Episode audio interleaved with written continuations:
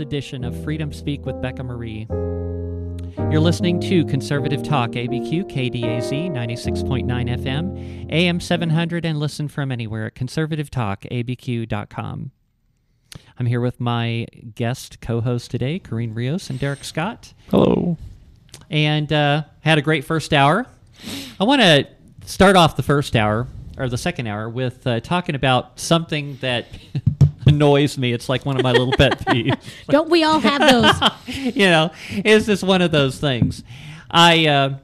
Is people writing Xmas instead of Christmas. I think you're just, personally, I think you're being lazy. But for a Christian to do it, just in my opinion, I think it's disrespectful. It's like, I had a friend of mine the other day on social media. He put it in a message, Xmas, and I said, oh, is that kind of like Christmas, only with Christ canceled? Yeah, that was kind of funny. I saw that. And he's like, you know, which this friend of mine happens to be an atheist, so it's like he don't care one way or the other, but whatever. So anyway, I did, you know, like a lot of things I do, I dug into the Xmas thing, the origin of the Xmas thing. It's like, oh, gosh, it's like, does that annoy other people as much as it does me? And I uncovered some stuff that I completely did not expect. It's like, it's funny how, you know, we were talking about in the first hour how if you ask questions that and just not just take everything that you're just told, that the truth of the matter is something completely different. And it's like, and that was the case with this. And it's like, wow, I didn't know that. Well, I discovered that there is actually an origin story to this. Wait, you didn't even tell us why it bothers you so much. Why it bothers me? Yeah. Well, didn't I? I mean, to me, it just seems like taking Christ out of Christmas, okay. You know, and Christmas is all about Christ. I mean, right, Christ's Mass. And I think we're going to get into the next segment. We are. We're going to talk about a lot of that stuff. Which gets into the next segment. Yeah. Christmas isn't even in the Bible, so why did it bother you so much? Yeah. That's a made-up word, am I right? Well. You know what I mean? It's a combination of words of Christ and Mass. Yeah, Mass we're not even coming together. Celebrate Christmas, so that's what I'm just asking. Why did it bother you so much? Well, I don't know. To me, it can't. It's disrespectful. It's like, oh, you don't want to. You don't want to take the extra second it would take to write out the name. Instead, you just kind of, oh, well, let's X that part out. Yeah. Why don't you X the Mass part out and put the Christ part in? I don't know. It's like, whatever. I think. I think the other reason. It's just a pet peeve for me. So I think the other reason it probably bothers you is, though there is some issues which we're talking about right now with Christmas, like you just denoted, it's technically not in the Bible. It is a celebration of the Lord's birth. Yeah. Yes, we're celebrating it during winter, which is actually probably not the accurate time, which you'll get into later. Yep. Yes, we are going to talk about that. We're going to talk about that. So, but if you think about it, it's our celebration time for our Christ-following people. Yes, the Catholic Church kind of co-opted the winter solstice to pull more people in. Mm-hmm. Is that a good or bad thing? I don't know, because like when you look at church ages, we're still trying to do the Great Commission. I'm getting away from my topic and towards one of the other ones. Yeah, sorry. Let me. We're trying to analyze you over here. Yes. Why don't you? Yeah, that's fine. Sorry. You two. I knew you two would be a problem. Okay. Okay, go on. So in the Greek, the original language of the New Testament, the word Christ, and I don't even think the letters correspond to English letters in this thing. All I can tell you is it starts with what looks like an X, and it's pronounced Ixos. I was told that's the proper pronunciation. Doesn't look like that at all. No, but that's it's correct. Ixos. Okay, so but it appears to start with the letter X. Yes. Okay, so way back when. Okay, when Christians were being persecuted and they couldn't be known to be worshiping Christ, they would use abbreviations. Now, there's another thing that's attached to this too. Okay, now and I got to talk about these things together because they're kind of all part of the same thing. Okay, first of all, that's the origin of the X part, okay? But You know how you've noticed some Christians driving around with a fish on the back of their car, mm-hmm. okay? And, of course, all of us nowadays, I think, unless we've completely had our head buried in the sand our entire life, realize that the fish on the back of the car indicates that that person is proud to be a Christian, and they're displaying that on their car, just kind of mm-hmm. like I display my Let's Go Brandon sticker on the back of my car. So, anyway, so... But the thing is the Ixos, and that word that is a Greek word for Christ, mm-hmm. the Greek word for fish is almost identical to that. Okay, so due to that extreme similarity, a lot of people back then were using the fish symbol mm-hmm. because it was the word for fish was very similar to Christ, and they used that. They put it on their doors. They would put it on to it was a secret symbol. Yeah, I don't think they put it on their doors. It was a secret symbol that they did on the sand. It was a secret symbol that they did to each other. Well, somebody was going along, and like if they wanted to communicate with a person and find out. But no, they did put it. There is symbols where they did put it in certain areas if you... were a business person wanting to do business with just a Christian, so they'd have it in a subterraneous place. Or meetings and things like that. Yeah. So here's another thing, too. Like if two strangers were meeting somewhere, and one person would draw the one part of the fish. One part, and if the other person came along and drew the other part, then they know, you're on the same page as me. Yeah, you're on the same page as me. Yeah. So that's the origin of the X, although I don't think anybody nowadays even knows that. You're probably saying right now, wow, I didn't know that. I know that's what I said when I read this. And it's like me, I've just always been offended by the Xmas thing.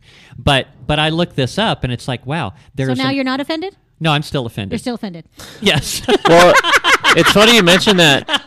The only reason Xmas became a big thing lately in the past 25 years was because texting. Yeah. So you didn't want to text out all of Christmas, so you typed in Xmas just to get it done, saying Merry Xmas, because our phones, remember, and any younger people that are listening, we didn't have the nice keyboard. We had the number keys, mm-hmm. which had letters corresponding, mm-hmm. and you'd have to press it 1, 2, 3 times to get one of those letters. And so it was a way to shorten, because a lot of abbreviating texting came about from the original text system on cellular phones. Xmas on Christmas cards or anything like that. I've never seen not much anymore. I haven't seen it, partly because I think it's offended a lot of people.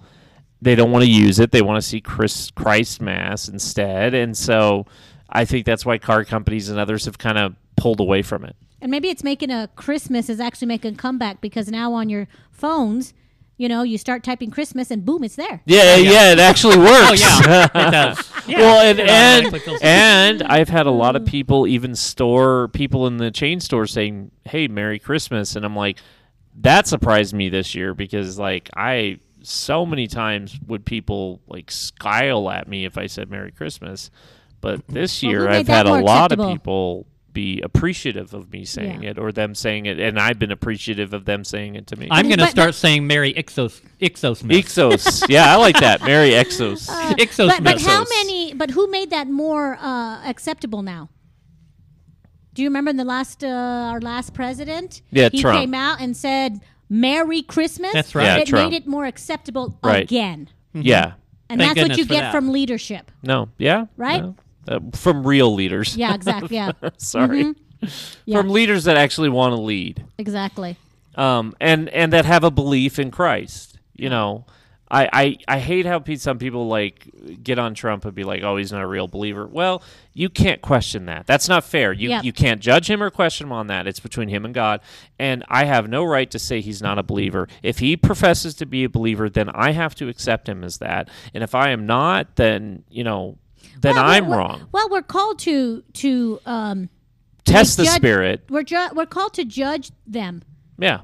To make sure they are believers in Christ, because I can tell you, as a biblical counselor, I constantly have to make sure that the people that I'm counseling are really believers. Because if you're really a believer, you should have fruit, and you should be having the Holy Spirit in you to overcome the temptation to sin. And so when those aren't there, is a very tricky thing, right? Don't judge. You can't judge people, but we have to judge those people. But the Lord says, test the spirit. See, that's the thing. You have the right to test the spirit. Right. The spirit of him. Even if he came to you as Christ, you could still test him and say, well, wait a second, because you don't know if somebody is, you don't know if it's a snake in sheep's clothing, right? You know, so you're supposed to test the spirit.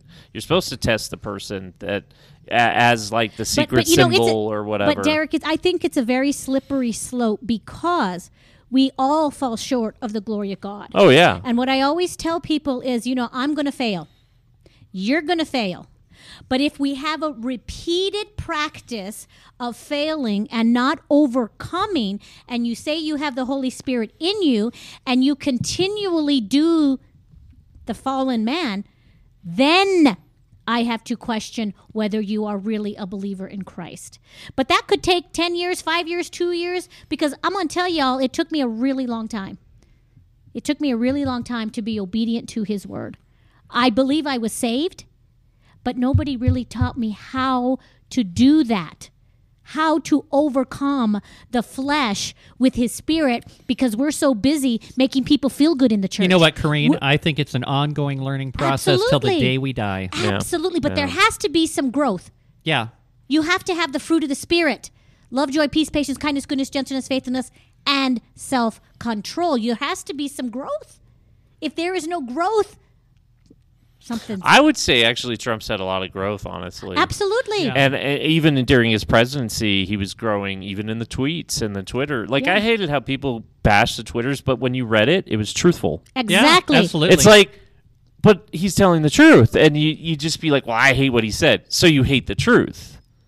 You know, as most people do, as darkness does, they hide from the light, they bash at it, they curse at it. We're bickering, we're too confrontational. Yeah. And I've heard it all. How are you confrontational when you're telling the truth? You know, that's happened to me a lot. When I tell the truth, I have a lot of people that are very confrontational to me. Uh-huh. Like what we're going over here. I've told this truth to others and been... What truth? Almost... these articles that we're going over, which we probably ought to get into because we are going to run out of time before you know it today. Yeah. Yep. Okay, so the real story of the Nativity. Now, a lot of you may actually believe that the commercialized secular version of the Nativity is actually what really happened, and that's just not really true. It's the convenient story that everybody's been told. Kind of like the story of Noah's Ark, which has also been commercialized and secularized and isn't accurate either. Well, isn't that Christmas? Huh? Isn't that Christmas itself?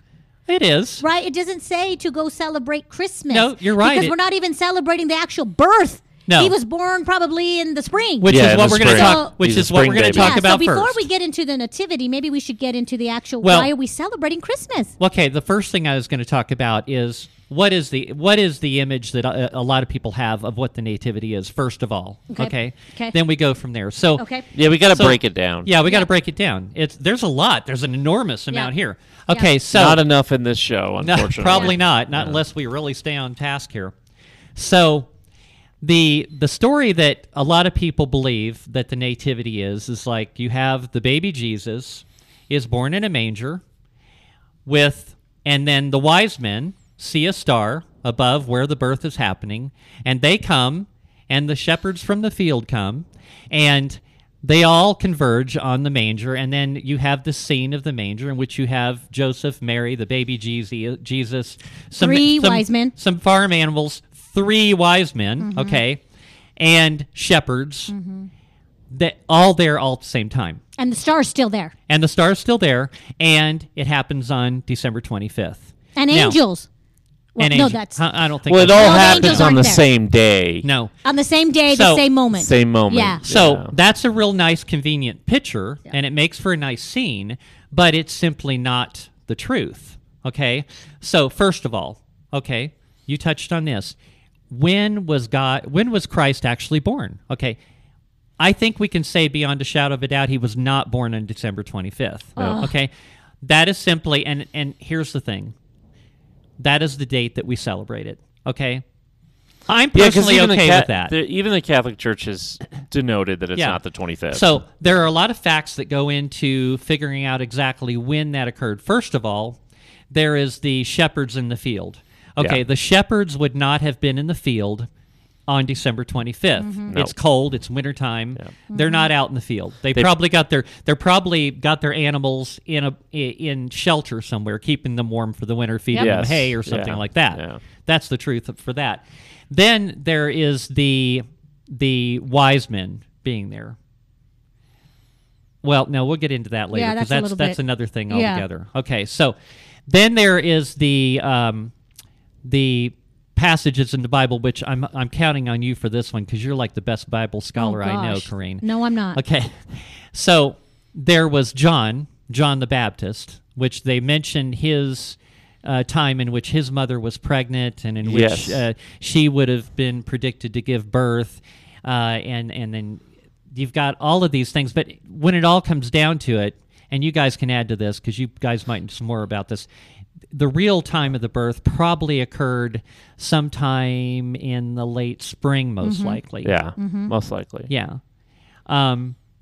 But we simply celebrate on the 25th. And the reason for that is, the reason that we celebrated on the 25th is because that date was picked because it was already a holiday which was being celebrated by pagans at the time. Yep. And they decided, hey, we'll just co-opt this existing pagan holiday, and it'll give us a better chance of bringing more people in to Christianity. Yeah, and it also was about the fact that it was the toughest time in every season.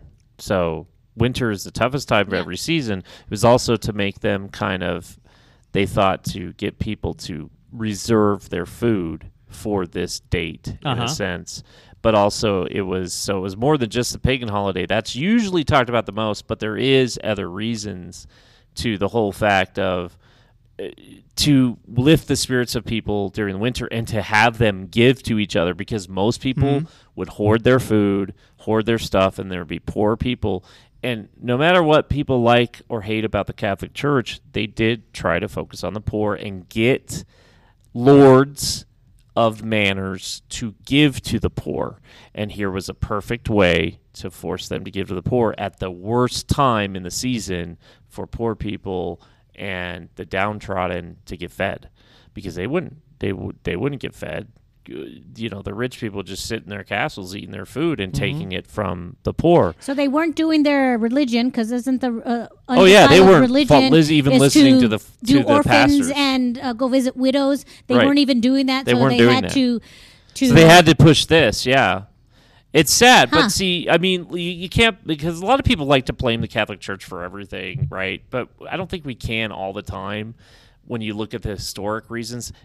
Not to say that the road to hell is paved in good intentions, but I could see some of the reasoning of it in Europe at that time, and the poor and the Dark Ages and the plagues. I mean, yeah, I think you would want something to celebrate to get people to get their mind off of this. Mm-hmm. Look, we would do the same thing. We kind of did with COVID. A lot of us got together and tried to change minds and hearts and say, look, this isn't as bad as you think, right? We were out there trying to make a difference, right? But I didn't lie about... Oh, I know. Yeah, no, that's a good point. I didn't lie about the time that he birthed, but there is some writings not saying that they were denoting that was the day of birth. No. They were denoting the celebration of birth.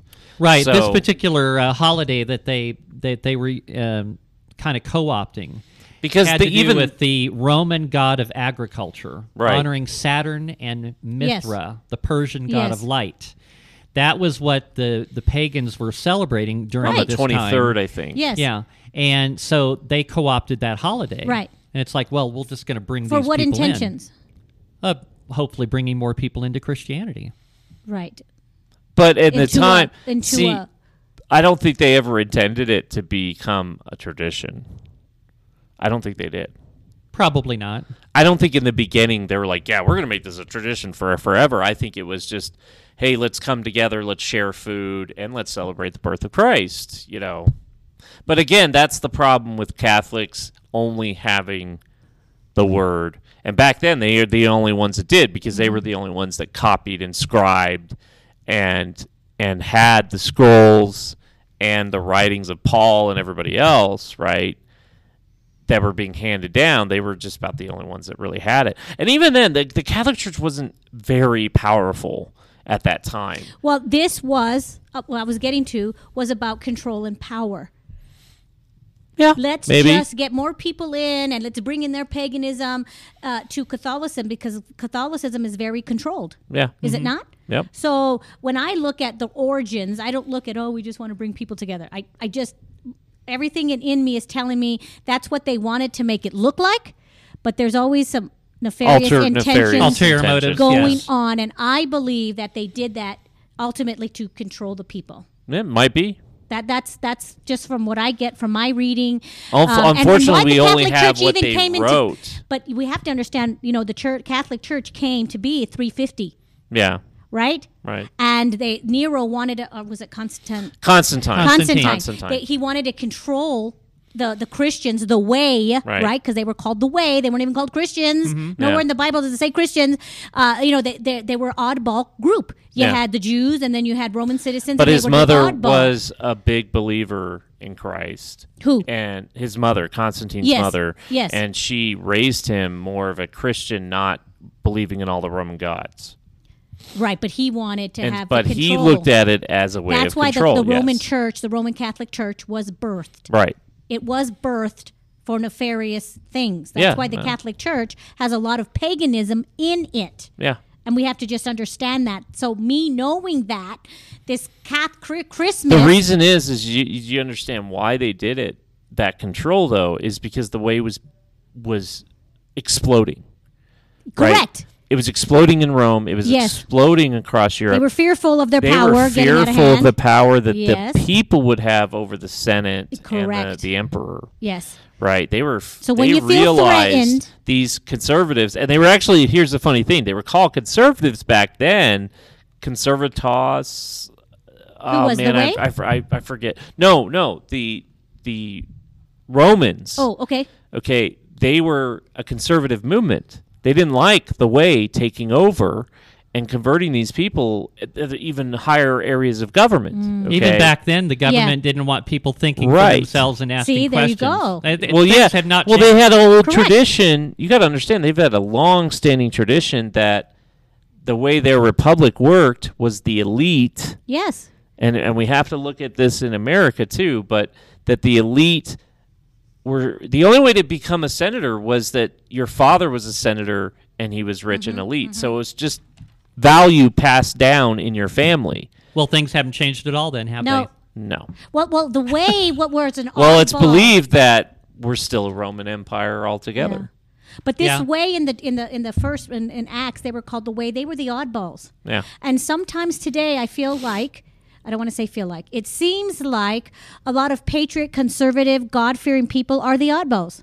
Yeah. Right? The ultra-right and the ultra-left doesn't know what to do with us because we're not following a script. Yeah, and exactly. You know, and what does he say in Ecclesiastes? There's nothing new under the sun. Yeah, it's all been said. It's all been written. It's all been done. It's just different times, eras, cultures. Yeah. So meaning this is a cycle. Absolutely. That seems to keep happening. Correct. And we're not breaking the cycle. So December 25th is basically just when we celebrate Christmas. That's it. And Corinne would go to tell you that celebrating Christmas isn't even biblical.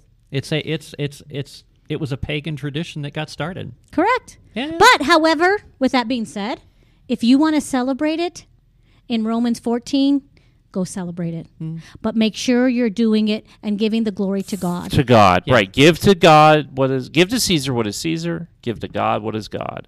That's why I was trying to get to the point of we have their writings, we don't have their intentions. Correct. Behind those writings. Yep. So they write saying, oh, we wanted to do it for this reason. They could be lying.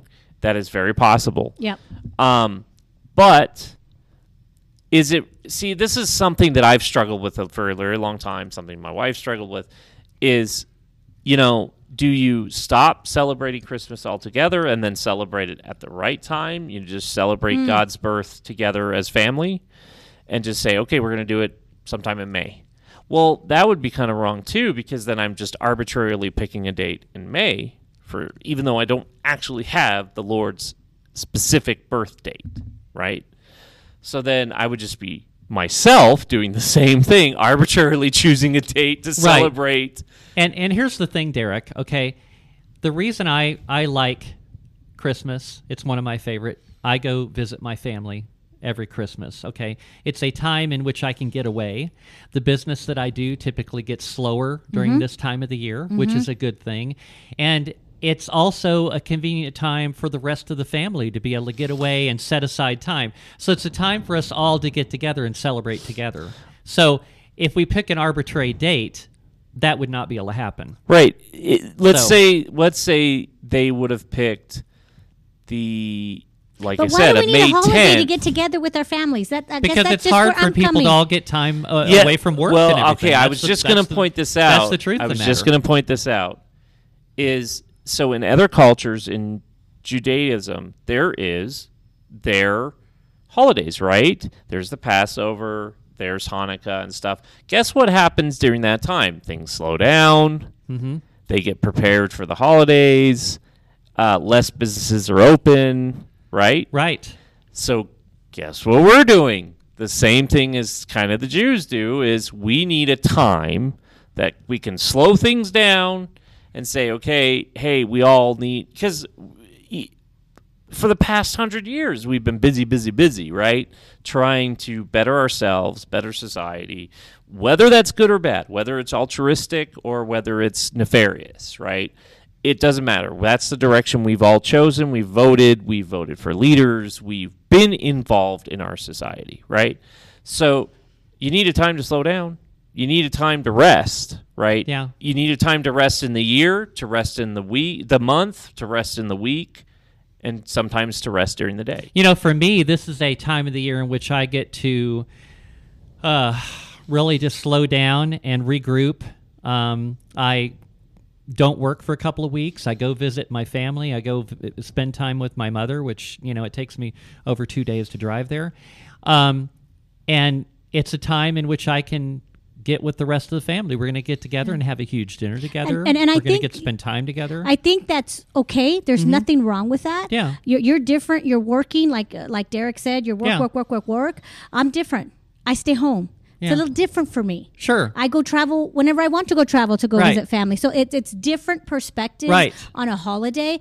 And I don't think God really is looking at how, as long as you give glory to God. Right. Yeah, it's your heart. And that's what he looks at. Yeah. No one knows the intention of your heart to do that, right? Because God understands that, understands everything that you have to do and you have to do, Derek, and where I'm at.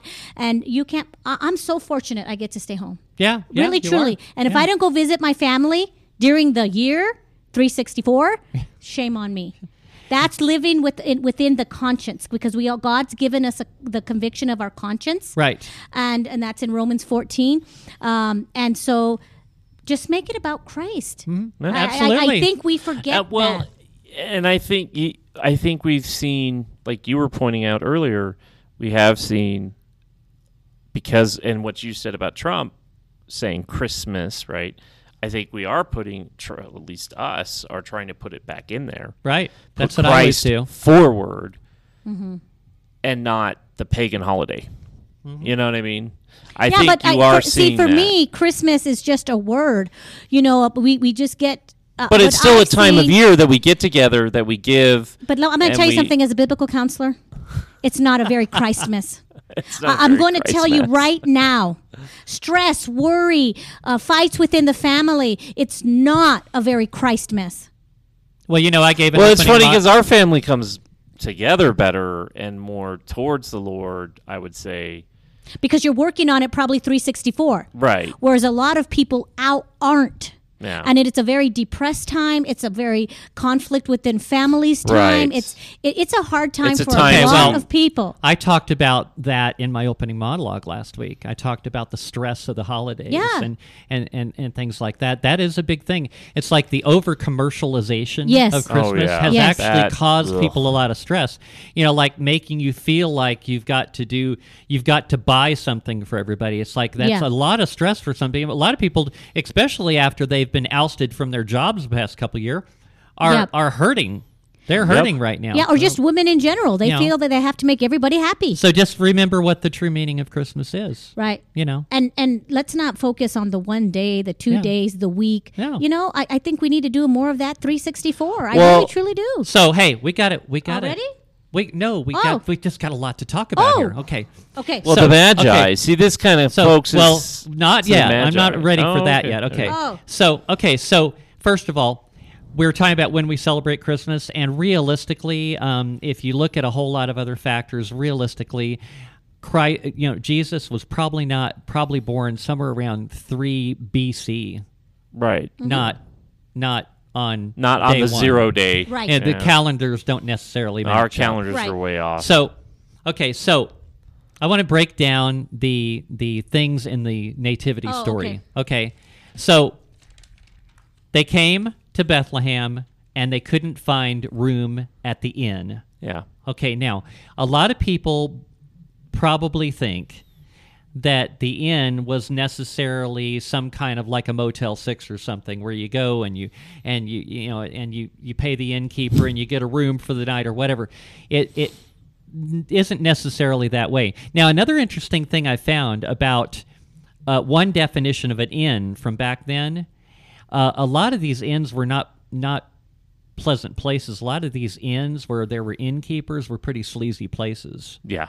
That was an interesting thing I read about. So more likely, another reference to an inn would also be any place where you can find shelter, like even somebody's home, okay? Mm-hmm. And the way I understand it, that homes were set up back then is you had the upper level of the home, mm-hmm. which is where the residence was, where people would live, and then on the lower level would be like where the manger, the trough, basically the food trough for the animals. for the livestock, the mm-hmm. sheep, whatever animals they had would be. And so if they were going to have guests, often guests would stay in the lower level of the house.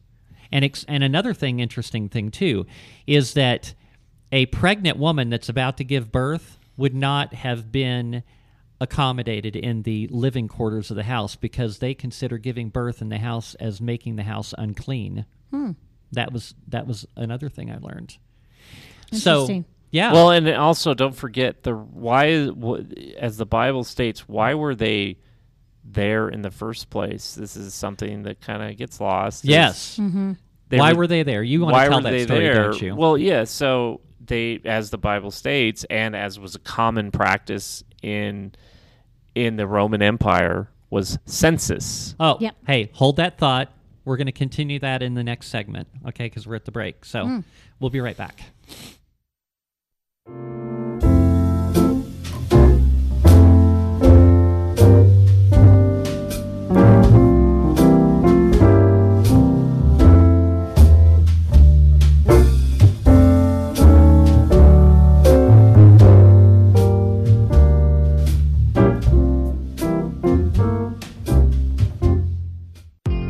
Hello, I'm Dr. Dan Lafferty. And I'm Dr. Stephanie Z from ABQ Gentle Dentistry. Putting off a trip to the dentist due to dental anxiety? Let us ease your fears. At ABQ Gentle Dentistry, we are gentle from your first phone call with the receptionist to the dental chair for treatment. We offer oral conscious sedation, IV sedation, and nitrous gas. We have the latest technology to handle all your dental needs right in our office. Same-day crowns, 3D x-rays, 3D printing, digital intraoral photos, and laser technology. Let us transform your life by transforming your smile into a smile you can love. We also offer clear tray orthodontic therapy. You're part of the family here at ABQ Gentle Dentistry. Gentle is not just our name, it's how we treat our patients. We accept most insurance plans and also work with multiple lending companies to help make financing possible. Y hablamos español. We're located at 4550 Eubank Boulevard, Northeast, Suite 101. Give us a call at 505-292-8588 to begin your journey to an awesome smile. Or on the web at albuquerquegentledentist.com. Interested in getting your concealed carry permit? Perkins Protection Training offers state-approved concealed carry classes for both New Mexico and Utah, taught by a certified NRA instructor. Local, woman-owned, and ran by husband and wife team since 2004. Individual coaching, ensuring every student learns according to their individual needs, complete with pre-class and follow-up tutoring. One-on-one, beginner, and advanced classes also available. Mention KDAZ for 10% off class. Call 505-238-1214. That's 505-238-1214 or on the web at PerkinsProtectionTraining.com. Hi, I'm Dr. Karen Genter from High Desert Chiropractic and Wellness. For 27 years, I've been helping patients by gently treating the root cause of their health issues, not just symptoms. Treatments include various chiropractic techniques and therapies, such as electrical stimulation, ultrasound and intersegmental traction, or the roller table. Let's help you be your best self by helping you achieve optimal wellness and maintain it lifelong. Located at 5310 Homestead Road, Northeast, call us at 505-292-2226. Hey,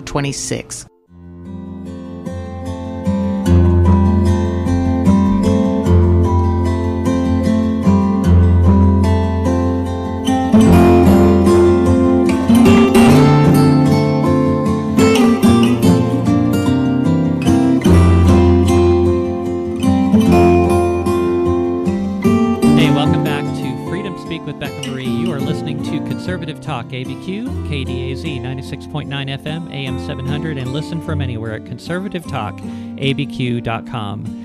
We're talking about Christmas today. We're talking about the true story of the Nativity, what all the terms mean in it, what actually happened, instead of the secularized story that we all have been taught over the years. It's like it's so funny. It's like after the past couple 3 years of my eyes basically being opened, and I think a lot of people can say the same thing. I honestly can say that I believe before then my eyes were kind of closed. Not to the extent of some people, but they were. There were a lot of these stories. I guess I just assumed that that's the way they were. That they were telling us the truth? They were telling us the truth. And then when I started asking questions, it's like, oh my gosh, all this stuff I've been taught my whole life has been not true. It's been basically a made-up story by, you know, numerous. Does it anger you?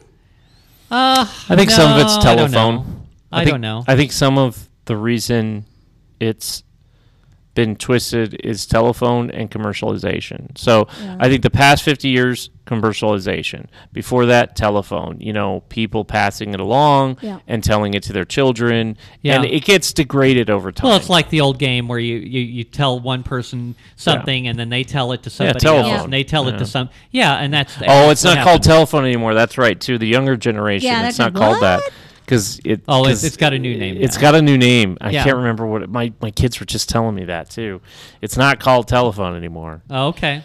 So I can't remember the new term. I'm sorry, but you got to look at it in the sense that it has been degraded. I cut you off on the last segment there, so you were in the middle of the thought. Well, census. So back to why Mary and Joseph were even going. Right, why did they travel? They had to go, so by the order of the emperor, they had to go to the place of their birth to be counted. They were counting the whole empire. So this wasn't just in Judaism. It was all over the empire of Rome to count their citizens. And why did the census? Well, it had been done before, not very often. It wasn't like for us every 10 years. It's in the United States. I think it was like every once in a while, you know, an emperor would get a burr up his butt and be like, "Hey, we need to count how many citizens we have so we can count out our grain and all this other stuff, right?" You know, and so it was for the atonement and finding of. So everybody had to go to their place of the birth. Well, guess what? Joseph and Mary. And it was only the men, too. It wasn't the woman's place of birth. It was the man's place of birth. So they had to go to his place of birth, Joseph's. And guess what? She was pregnant. They had to go a long way, too, to Bethlehem because they were coming from, oh, gosh, why am I forgetting the town name now? Shame on me. But they were on their way to Bethlehem, as we know the story, right? Yeah. So they were there for a census to be counted, and guess what? If everybody had to go to their place of their birth and they left where they've been living and working, right, on some monument or whatever for the empire, right? Well, that's a lot of inns that are just like today. If everybody came to Albuquerque, right, we're going to get hotel rooms where's the hotel rooms? Yeah, right. They'd all be booked. So, well, from my understanding, when this kind of thing happened, people opened up their homes, yes, like you were talking before. Yes. So and they probably worked a lot of inns to begin with, because people were more hospitable, and they allowed even foreigners to come in and stay the night in their homes. Oh yeah, they would have had to. Yeah. Otherwise, how do you do counting? And Jewish people were very accommodating to each other, of saying, "Hey, we're under a terrible empire. This sucks. So let's help each other out." And like the thing I told you about the thing where they won't allow a birth to occur in their living quarters. They'd say, well, you got to take it outside. You can't come up here, but you can be downstairs with the sheep or whatever, and you can use that's where the whole animal thing comes from. Right, and then you can use the manger, And this must have been I think a more well-off family. And here's an interesting thing too. Remember how I talked about the sheep herders coming down from the hills. So at that point in time, that area down below the living quarters probably wouldn't have been used for animals so much because the animals would be out in the field. Yeah. So the manger at that point in time would not be used as a feed trough. Well, and that's why you probably had a lot of shepherds out there. Yes, the shepherds. To give room for people that had to come to their place of birth to get counted. Mm-hmm. So think about that. And so that's why the angel comes out to these sheep herders and says, goodwill towards men and then goes, and then they follow this light. And, it's believed that those shepherd men were there after or during birth, probably after birth. Yeah. But within that night. Yeah. So the shepherds went, it's believed that night.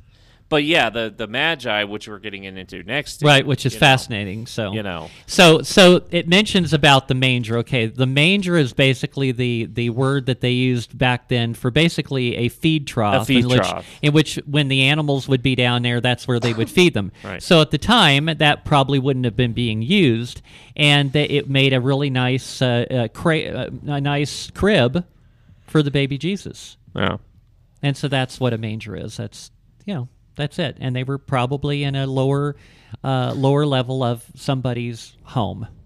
Well, and I always encourage people, get into the root translation of what you're reading. Mm-hmm. Try to understand the Jewish and the Latin words that were being written and Aramaic. When you start getting in that, that's what's taught me a lot and changed my mind on a lot of things.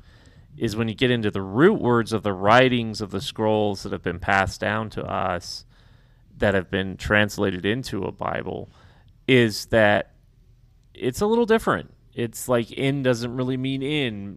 Magi means something different. Not to mention in has a lot of interpretations from that back during. Yeah. Yeah. Matter of fact, another meaning of the word in could have been if somebody was traveling over a long distance. Let's say they're traveling over the desert for a long period of time. If they set up a temporary shelter like a tent or something like that, would also be considered an in. Mm-hmm. Oh, that's interesting. Yeah, that was something I learned, too. It's I learned so much by doing research for these shows, and it's wow, I didn't know that. It sounds like they had a really good equivalent of Airbnb. Yeah, pretty much. A way better equivalent than what people do today. But it is similar to Airbnb. It's you say you come up to a person and say, hey, do you have an extra room in your home so I can stay the night? I'm a traveling minstrelman or whatever, right? And I'm on my way to see the King Herod or something. And they'd be like, yeah, sure, just, give me this. Well, just like if somebody is traveling in a caravan. Right. And they set up a tent or whatever. They set up a tent. And just a stray traveler comes through. And if somebody hey, can I stay in your tent? Yeah, can you put me up for the night? Or can you put me up in your RV? I got room in the inn. Here you go. Right. Yeah. Yeah. So, hey, we've come a long far from being hospitable. People don't even invite people to their houses anymore. No, we don't even know the names of our neighbors anymore. Correct. Yep. Yeah. I knew most of my neighbors. Most of them moved out, and I got new neighbors now, which is kind of a bummer. Well, that's when you could play in the streets, and your moms and dads could let you go play in the streets. Yeah. Under the street light. We don't do that no more. My kids still do that. Yeah. My daughter and her friend, their neighbor's friend, the little one's called Casey, and I always forget the mother's name, but I know the grandma's name. I'm not going to mention it here, but yeah, they go out and they play on the road. Yeah. Way too much, in my opinion. So you want to get into the discussion about the wise men. That is the most interesting part of this entire story. That's what changed me. Mm-hmm. And, okay, so the wise men story, the Magi story, mm-hmm. is what changed my mind about the whole Christmas. Okay, it transformed my understanding of Christmas. So you hear the wise men referred to in the classic stories that they tell now. They call them that. First of all, they say the three wise men. The Bible doesn't say how many there were. It just says there were wise men. The wise men are also known as Magi. Okay, they also get referred to as kings, which they're not kings. Right. Now, from what I understand, later on they do get promoted to something in which they are referred to as kings, but that is later on. That's later, not during this period of time. So they were not kings, okay, and there were not necessarily three. Maybe there was three, but it doesn't say that. The reason they do three, and I think the reason Catholics have done three, is because the three gifts. Yeah. The three major gifts. Mm-hmm. I think that could be just a distortion of the story over time. Like you were talking about on the break, major gifts. These were three major gifts. There would have been valuable gifts because, like you said, the Magi came to give to the King of Kings. So they're not just going to give a little tiny gift. When you went to go visit a king, you honored that king with a lot of gifts. Right. A lot of gifts, the Queen of Sheba says that gave King Solomon 102 talents of gold. Uh-huh. Yeah. That's a lot. You have to give. Well, didn't she bring animals too? You said talons. What's a talon? What is that? It's how they measured money. Yeah, about how much is a talon? I think it's like. I wonder. I don't know. I think it was. It's like a gold brick, but it's not our equivalent. Oh, okay. Right. They have denarius and all those other things. It might have been that. So first of all, then it wasn't three. It was he probably went there with 12. Yeah. Okay. Because that was kind of the common. Way you did things, you'd send them in groups of 12. Yes. Okay, so I want to first of all define what a Magi is, okay? A wise man, a Magi, those terms are kind of interchangeable from what I understand. Mm-hmm. Basically, these are guys, they are very smart, and they're basically astrologers, okay? Yes. They look at the stars, mm-hmm. they study the stars, they make predictions based on the movement of the stars. And what I was reading about the Star of Bethlehem, okay, mm-hmm. There's a lot of debate as to far as what that exactly was. Now, there are some theories that what they were looking at is because of the way at the time the stars were oriented, that Venus was extremely bright in the sky, and they were talking about how during that period of time, which it's predicted that the birth actually occurred, that Venus actually did move across the sky, and because of I can't remember what the word they used, regression or something like that, it basically stopped. It would have stopped. Yeah, because retrograde is what you said the other day. It would have stopped appeared to stop. It would have because of retrograde. Yeah. So there's a lot of theories about that. See, I don't like the Venus thing only because Venus got now. Because Venus is with the Romans at that time. It's a god. Uh-huh. They would have written about Venus. Venus, the god of war, right? No, Venus is the god of... Oh, no, that's right. Venus is the god of... Oh, God, beauty or something like that. Beauty or something like that. Yeah. But Venus, if that happened, and it was in retrograde in this special place, and it kind of just hovered there for a long period throughout the night because of the way its orbit was to Earth... You gotta imagine the Romans would have written about it.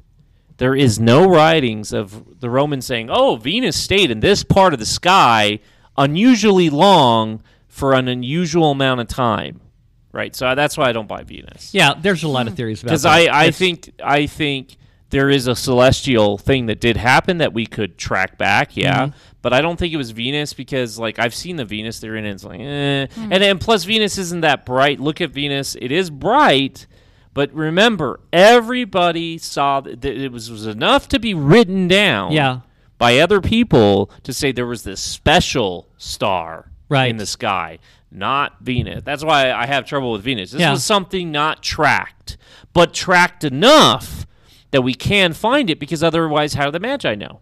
See, that's the interesting thing about these Magi. They had been, because of prophecy, they had been watching the stars, and based on what they saw in the stars, they headed towards Bethlehem. Right. Yeah, there's not much said about the Magi either. No, and there's a lot to be said about them. And there should be a lot to be said. We do know they met with King Herod. So it's interesting that the authors knew enough that these guys met with King Herod. Mm-hmm. That's interesting that gets written in there, that they met with King Herod. King Herod's like, oh, I really like to find this guy, and I'd like to pay tribute too. But even in the Bible, it's denoted that they were not entirely convinced that that's what he wanted to do. And so they chose not to tell him. I think maybe and instead moved on. Yeah, well, Herod and went and found Jesus. Herod had an ulterior motive. He told them, "Hey, let's go check this out." Right. And is Herod the one that provided them with the gifts to take? I'm guessing he did. No, they had brought some. I think Herod had given them something. Okay. She's got the scripture open. I don't know if she'll find it in time because we have to rush. But so I'm not going to quote it because I don't have it the word in front of me. But I do know that Herod might have given them something to track them or something, because he did order his men to track him. Yeah, and here's an interesting... But here it is in Matthew. Yeah, Matthew and Luke 2 is the nativity scene that you're talking about. Herod is asking, now after Jesus was born in Bethlehem of Judea, in the days of Herod the king, behold, wise men from the east came to Jerusalem, saying, where is he who is born King of the Jews? For we have seen his star in the east, and we have come to worship him. So understand, he has a special star. Yes. So that tells us special star, not Venus. Yep. Go ahead. Then he said that King Herod heard this. He was troubled, and all Jerusalem. And so Herod told him not to go to give him gifts. Because we were just talking about who gave him the gifts. It wasn't Herod. It wasn't Herod. Because Herod wasn't going to honor the king. So the wise men would have had the gifts? Because Herod believes he's the king. Yes, probably the king. Well, they're very wealthy. I'm sure they're very high esteemed people, this Magi. Okay. And so they knew that when you went to go visit a king, you take gifts. You have to talk to the king, right? Yeah. He said, let's see. So they said to him, the wise men said to Herod, in Bethlehem of Judea, for this is written. So they're referring to the prophecy that he's born in Bethlehem. And then Herod, when he had secretly called the wise men, determined from them when the star appeared. So that signifies that it was there for a very short time. It was there and then gone. Yes. So it was not there, then gone again. Yes. See, and that's why I say it's like Venus doesn't make any sense, because somebody would have written about it. You would have known. And then he sent them to Bethlehem and said, go and search carefully for the young child. Yes. He didn't say baby. Right. And a young child refers to about a toddler's age. Right. Yeah. So the classical thing in which you see the nativity, in which the wise men are there at the birth. With the baby. That's wrong. True. It's just true. When the wise men arrived in Bethlehem, Jesus was likely over a year old by then. 2 years, because a young child. Toddler. And it was at a house. And it wasn't. Now check this out. What I just read, Matthew 2, it says young child. Guess how many times? 5 times it says young child. 5 times young child. 5 times it says young child. Well, 2 years old probably. And remember, the angel comes later, so that he must have been 3. When the angel comes to say, Herod's going to kill him. Yeah. Your firstborn. Yeah, now watch this.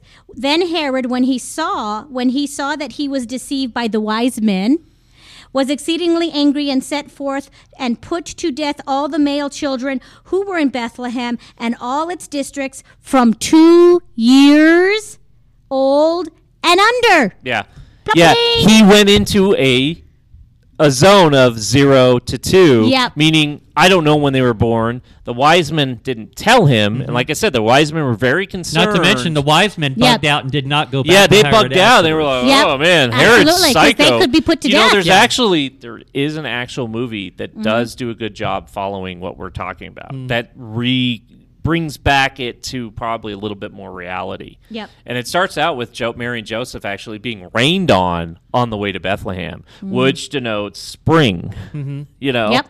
And so I always thought that was really interesting. It was made in 2006. It was the Nativity or something like that. It has one of my favorite actors, a guy who plays Julian Bashir on DS9. He plays the angel, the voice, which is so cool. And I mean, the way they did it was Alexander Siddig. Yeah, that's his name. Yeah, I've met him. Yes. Oh, yeah, you have? Nice man, real nice guy. Yeah. Yeah. He's so awesome. I was reading somewhere that the wise men actually were there for about 40. Hold on. What did we say? Yeah, they were there. They came in. They have to go to King Herod to give him a little tribute and say, "Hey, can we come into your kingdom? This is what we want to do." Yeah. Because these wise men probably are connected to other kingdoms. Right. And it took them a while to gather the gifts, took them a while to travel. Yeah. I mean, we just didn't have a car. They did know that star would come. Yep. They did know where it would be. And they knew in Bethlehem. And then that star was seen. They probably followed it after Herod. And that's probably how they followed to find the child. Well, I don't think they followed the star. I think they saw the star and maybe... You know, when you that's a good point. Right, it's just a star that was in a certain place at a certain time to say, "Oh my gosh, that's the star." I gotta go that way. That's Jesus' star, right? And when they arrived in Bethlehem, and how they actually located the exact place where Jesus was could have been any number of reasons. Could have been any reason. They could have just simply arrived in Bethlehem and asked questions. Correct. Well, remember the prophecy. It's probably stated. Not a lot of people there. Probably it's a close knit community. They probably know each other. Yeah, well, people talk. And the prophecy stated where it would be. Yeah. See, and they had read the Jews' prophecy, the Israelites' prophecy, and they believed it. So these are also probably Samaritans. Yep. I wouldn't doubt some wise Samaritans, and probably even from, because it's a lost tribe, it wasn't that lost back then, was the Sheba's tribe who... then became converts of Judaism, which we now call Ethiopia, right? They might have came too. You know what I mean? Like, we don't know within the stroke, are these wise men Jewish wise men? Are they wise men that were in the outer kingdoms of Israel? They don't really tell us a lot about them. We don't. We really don't know. But we do know that they did not come the day of or the week later. We know that to be the case. They were a year to 2 years later. Right. So they were not standing. And they didn't follow a star. Thing. They saw the star. They didn't follow. Remembered where it was. The star is what told them. Right.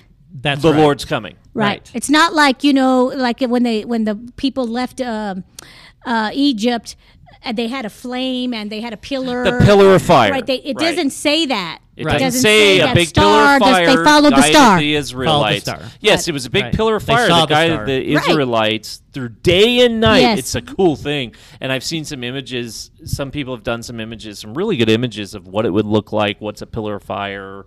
How do we interpret? But yeah, I mean, you got to understand this pillar of fire glowed during the Exodus. Huge. Yeah. I mean, big pillar of fire guiding them, and it's moving while they're walking.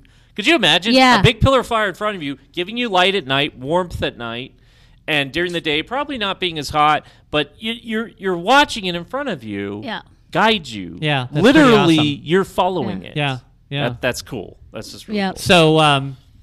So, the wise men, they brought gifts. Yep. They brought gold, frankincense, and myrrh. That is written. What was the significance of that? Well, okay, number one, those are all items that are rare and valuable at the time. At the time. Yes, and they were also things that were useful. Yep. I saw they had to, as you may or may not know, since Herod was going to have all the children 0 to 2 killed. Yep. Yeah. Mary and Joseph and the baby Jesus had to get the heck out of there. Yeah, they went to Egypt. Okay, so there is some... I was reading one story there where they were saying, well, maybe, that would have been something they would have had to finance that trip to get out of there. Yeah. It's possible. I wouldn't doubt that they might have sold. They would have had to buy property in Egypt. They might have traded the gold. And they did work in Egypt. There is some scripture that they did work there and he worked for maybe the kingdom or something. Or they might have traded the gifts to help get the money to finance the trip. We don't know. That must have been a hard thing because I do know that... Hey, guys, we're approaching the next break. Oh, okay. So... we do have some conversation to do about this one. And then also in the third hour, we're going to talk about the origin of Santa Claus. That's an interesting story, too. And it also goes in, it talks about a lot about how the commercialization of Christmas has occurred. There's a lot of interesting facts surrounding that as well. So, and we'll finish up on this story about the nativity. We'll be right back. Don't go anywhere.